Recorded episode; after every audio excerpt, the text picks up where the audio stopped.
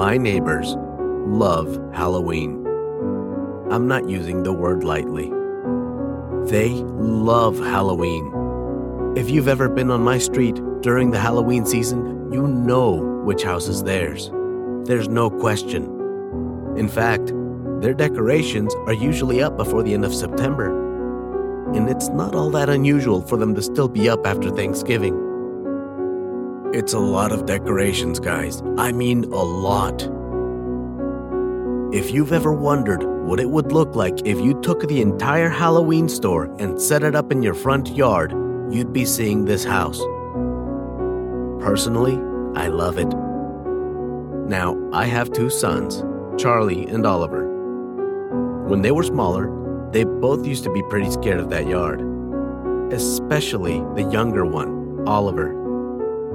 He used to be terrified of that yard to the point where when we were coming home from somewhere and we were pulling into the driveway, he would cover his eyes, turning away, and he'd say, I don't have to look at it. I don't have to look at it. Once we were in the safety of our house, though, he would rush right to the big window that faces that yard. He'd open up the curtains just enough to look through, and he'd sit there and sit there and sit there staring at that yard fixated, fascinated. It would be time for dinner. He would come, eat his food as quickly as he could, and go back to that window.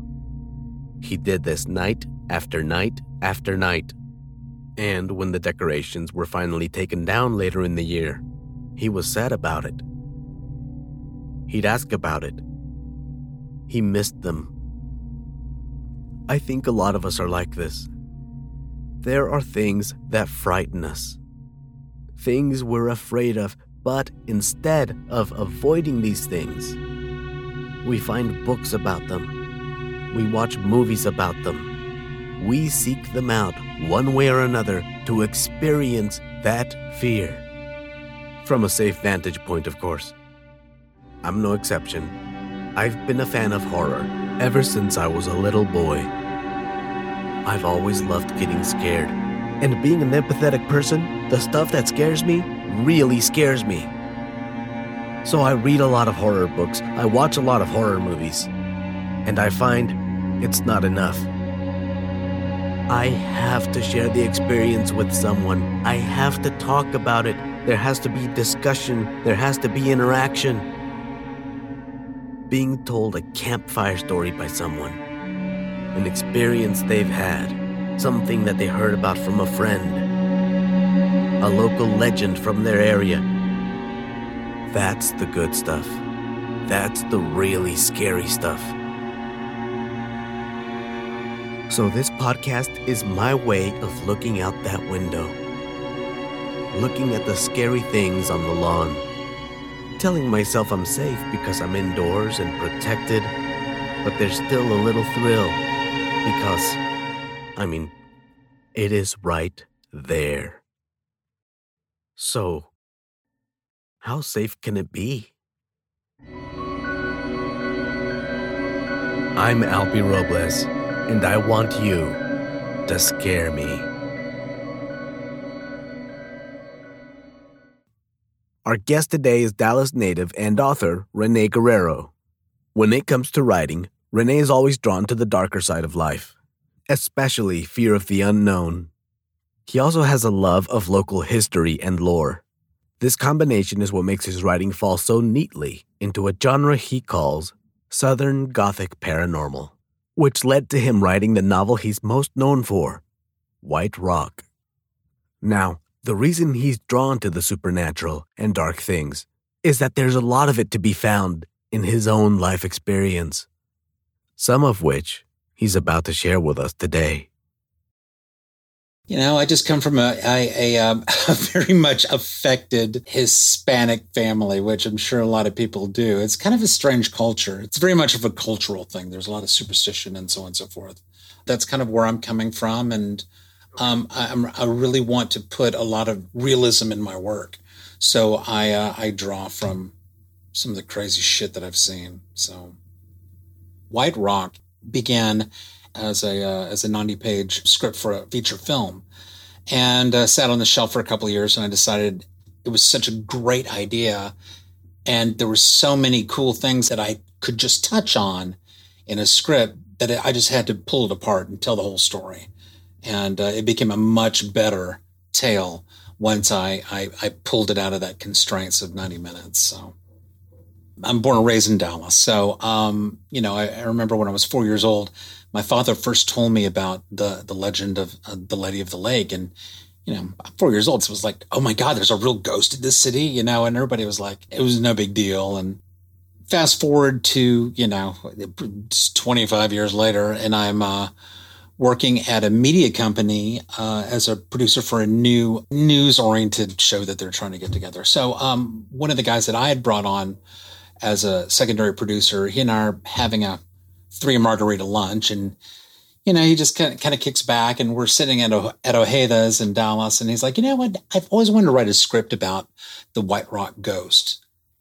And I just had this light bulb moment. It just went off over my head. And it's like, I could write that. And immediately I, ideas started flooding me. He gave me that kernel that it was like, man, there's something there. You know, it's my hometown. And I know there's a lot of crazy stuff happening in Dallas. And my parents um, grew up in the city as well and told me stories of being best friends with um, the Campisis. And I, and I just knew there was a rabbit hole. I knew enough. And so when I started thinking of, of concepts and ideas that I wanted to put in the book, man, I had this this unlimited resource right here in, in Dallas. But I think all really, real good horror stories are born out of true uh, conflict. People are, are really having to deal with unrest. I mean, they're dealing with their fears, with their deepest fears eh, daily. And you, you think at some point it gets easier to deal with, but I mean, it, it, it doesn't. I love pulling everyday fear. The story of the Lady of the Lake has been um, one of the most iconic urban legends out of Dallas, Texas, uh, since it, it, first started circulating in the early uh, 1930s. So there are a lot of discrepancies in a lot of the tales that are told. So I'm going to tell you basically what the legend is. So since the 1930s, motorists traveling around the lake at night used to be able to drive around the lake. Um, motorists traveling around the lake would uh, report coming upon this young woman in the middle of the night, uh, soaked to the skin in a dress, bare feet, standing out out in the middle of nowhere, right next to the lake, all by herself. And uh, again, certain discrepancies: what she looked like, what she was wearing, what she said. But basically, they drive up, see this girl pull over, Miss, can we help you? She's like, Yes, I've, I've, I've had an accident. Could you take me home? They actually put her into the back seat of the car and um, she gives them an address. Now, that's the address is another discrepancy that changes depending on what stories you're, you're reading or listening to. Um, but they they drive to where this woman says, turn around to see if they're in the right place, and she's disappeared. There's nothing but water and weeds in the back seat where she's been sitting. So they get out of the car, walk up to the door in the middle of the night, knock. An elderly person answers the door and says, Yes, that was my, my daughter. She disappeared 60 plus years ago. You're the hundredth person to try and bring her home. Know, basically, when they turn back and, and, uh, you know, to see if she's there, when they drive up to the house, they look back and see that the seat is wet in a nutshell, that is is the thing. So uh, added to that, a number of people that have lived on the perimeter of Buckner Boulevard and these places that live facing the lake have also um, had um, accounts of of answering the door. You know, people are knocking, they answer the door, nobody's there. It's an interesting story. I mean, but it has been repeated so many times. Now, the interesting thing of it is, uh, when you get into it, it's part of basically a worldwide archetype. Um, things like this have been around since like the Napoleonic times. There used to be something called um, the vanishing traveler, and uh, when people, uh, you know, mainly traveled on horseback. Um, these strange individuals would appear at crossroads and make some strange type of proclamation and disappear and it was always you know about war or, or, pestilence or something like that you know very different but seriously it's been all over in every major culture. And not only that, but there's also similar myths um, about um, women, uh, female ghosts haunting bodies of water all throughout the world. There's um, uh, there's one in Washington State. There are two in Canada. Um, I mean, multi, all over all over the world. There, and again, these are archetypal type of things. So that's one thing that that I wanted to address. It's like, okay, are are are people just having this this mass hallucination? There's got to be something to it, and I and I think it's something spiritual that's tied to the water element. The fascinating part is that this is not just White Rock Lake and it's not just Texas. It's not just Dallas. It's not just America. But there's a lot there, man, you know.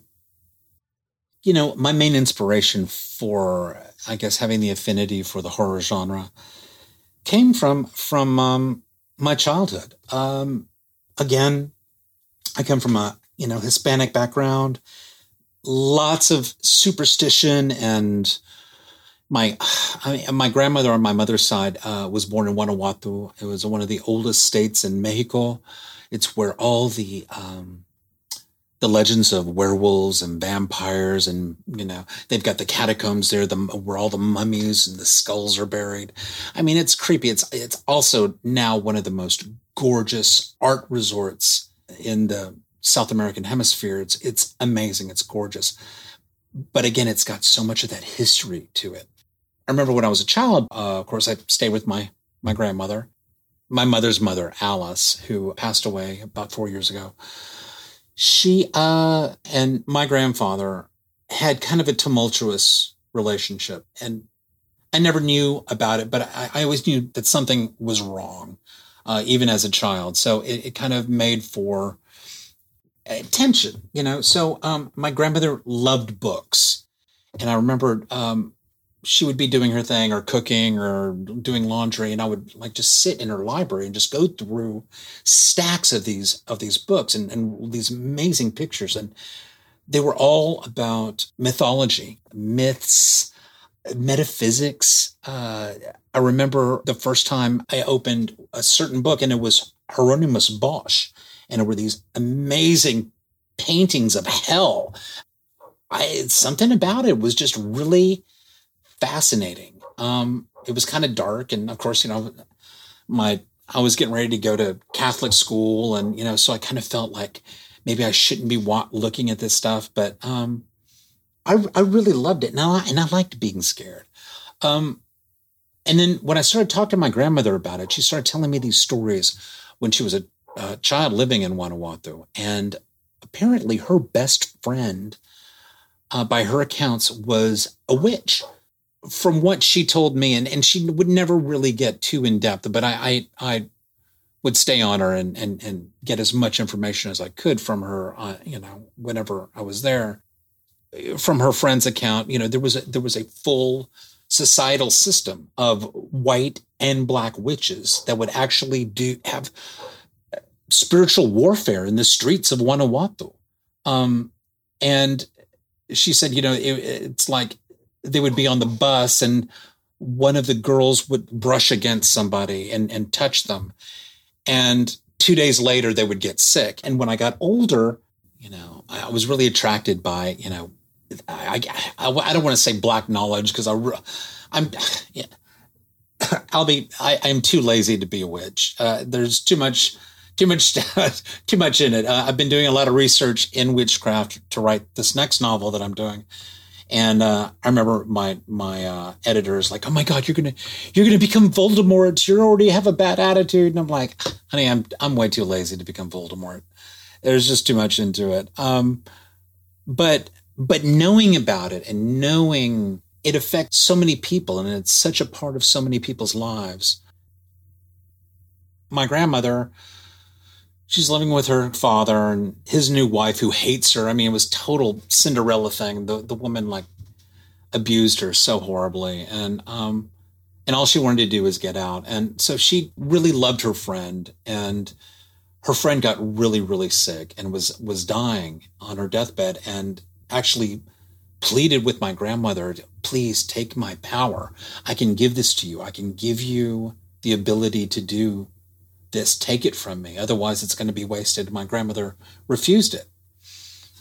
And that particular um, grandmother, Alice, um, was really the, the catalyst to so many things that, that I've, I've seen and heard. And I think I think things attach themselves to people who are sensitive to it, that are, you know, empathetic to, to it. I think that's what it is. It's empathy. It's being able to, to feel what others feel. And you get into that, you know, and, and not only the good, but the bad as well. And, and a lot of it followed my grandmother everywhere because when she was still living in Guanajuato with my grandfather, they were the only family living in this shotgun building. So there were like six apartments on each side. There was one long hallway, and they occupied only two rooms uh, on one side, and the rest of the place was empty. Well, they would go in and into their rooms in the evening, and late at night, she could hear doors open and slam,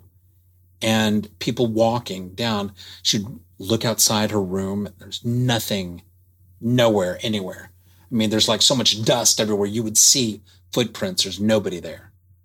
And this went on and on and on and until they, they left that domicile. She said she never slept well one night in there. Uh, another night, she tells me um, she and, and her uh, her sister were making um, faces in a mirror like kids do, you know, blah, blah, blah, you know, and just doing things. And she she turned around and made a face and out of nowhere, she said, her exact words were, the face of the devil bloomed in front of me. I screamed and I, and I passed out. Her father found her on the floor. And to this day, she would never tell me what that face looked like. When they moved into probably uh, the house that I remember the most, where they lived in when, you know, all through eh, when I was a kid, um, here in Dallas, so many things happen, man. I remember one thing she had always said is like, you know, whatever you do, if somebody knocks on the door late at night, don't answer it. And I thought, well, I mean, that didn't seem that weird to me. And I remember one night, it was late night, and I was staying over there. My parents were off doing something, and I was staying with my grandparents. And I heard a knock on the door, and I'm the only one who heard it. So I get out and I'm creeping down the stairs late at night, and I'm about to answer the door, and the lights go on, and my grandmother's like, "Do not open that door." And I'm like, oh my God.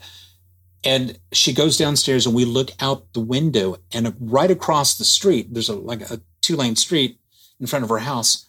There's an old woman with a cane walking like t- to the left. And my grandma's like, you see that, that woman? That's a spirit. And that is who just knocked on the door. And I remember all the hair on my head just stood up on end. And I was like, oh my God. She's like, that is why you do not open the door in the middle of the night. My parents divorced and had a horrible, horrible separation. I mean, very physically violent with one another. And, um, and my grandmother, you know, was convinced that this one ex friend of my mom's had, had hexed my parents because it was such an about face and was so horribly violent. Um, so you know, I'm this little kid. You know, of course, you know, doing musical weekends with my dad.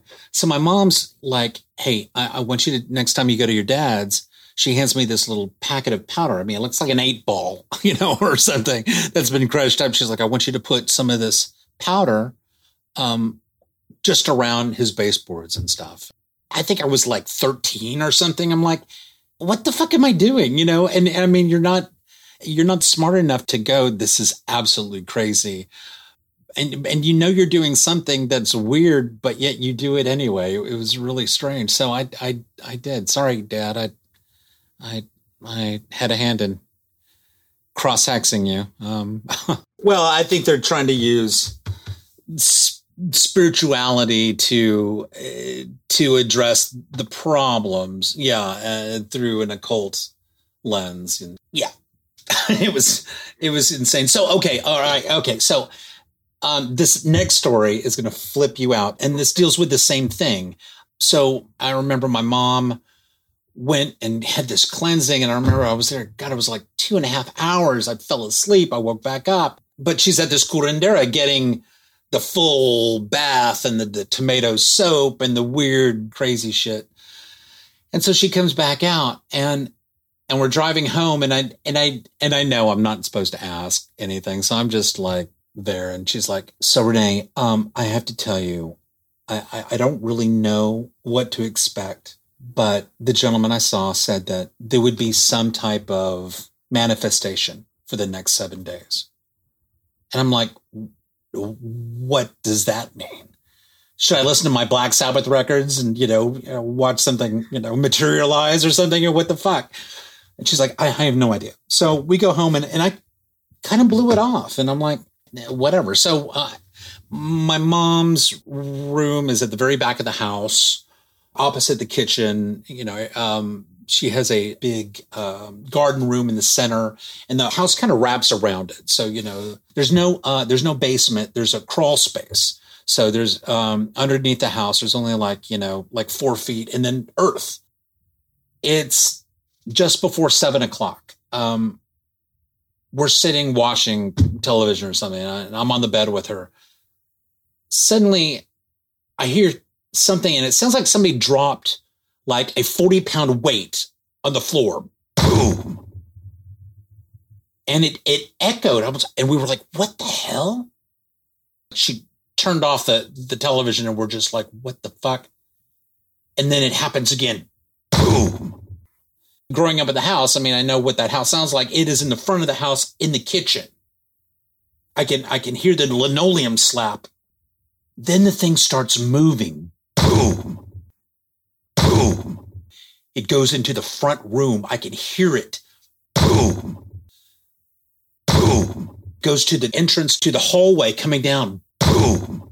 Going between the rooms. I mean, you can hear it getting louder. Boom we could hear the bed shaking every time it struck, and it was loud. It wasn't like some not. It was like at this point, it's like somebody has got a sledgehammer and is swinging full force up from the ground upwards. But there's only like three and a half feet. There's no way anything could do that and move with that speed. And, and not that it's fast, but it's it's it's moving consistently.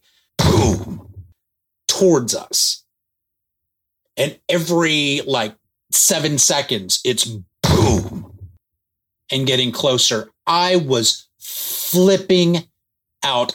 So help me God. This is the truth. And the thing kept going and stopped at her front door. I mean, it was right outside. Boom. We were just like staring at each other. And we sat there for like five minutes listening and it, it was over. Albie, that happened every night at exactly seven o'clock for 15 minutes for seven days straight. I don't know what you believe in. Something manifested and scared the fucking piss out of me. And I'll go to my grave telling that story because that shit's real. Do you want to try to scare me? If you've had or have heard about a paranormal experience you'd like to share, or if the area you live in has a particularly scary legend or lore, I want to hear it. Send an email to scareme at albieroblesvoice.com. Scare Me is produced by Albie Robles Voice and features original music by Adam Clifton. For voiceover booking information or to inquire about having your own podcast produced, go to www.albieroblesvoice.com.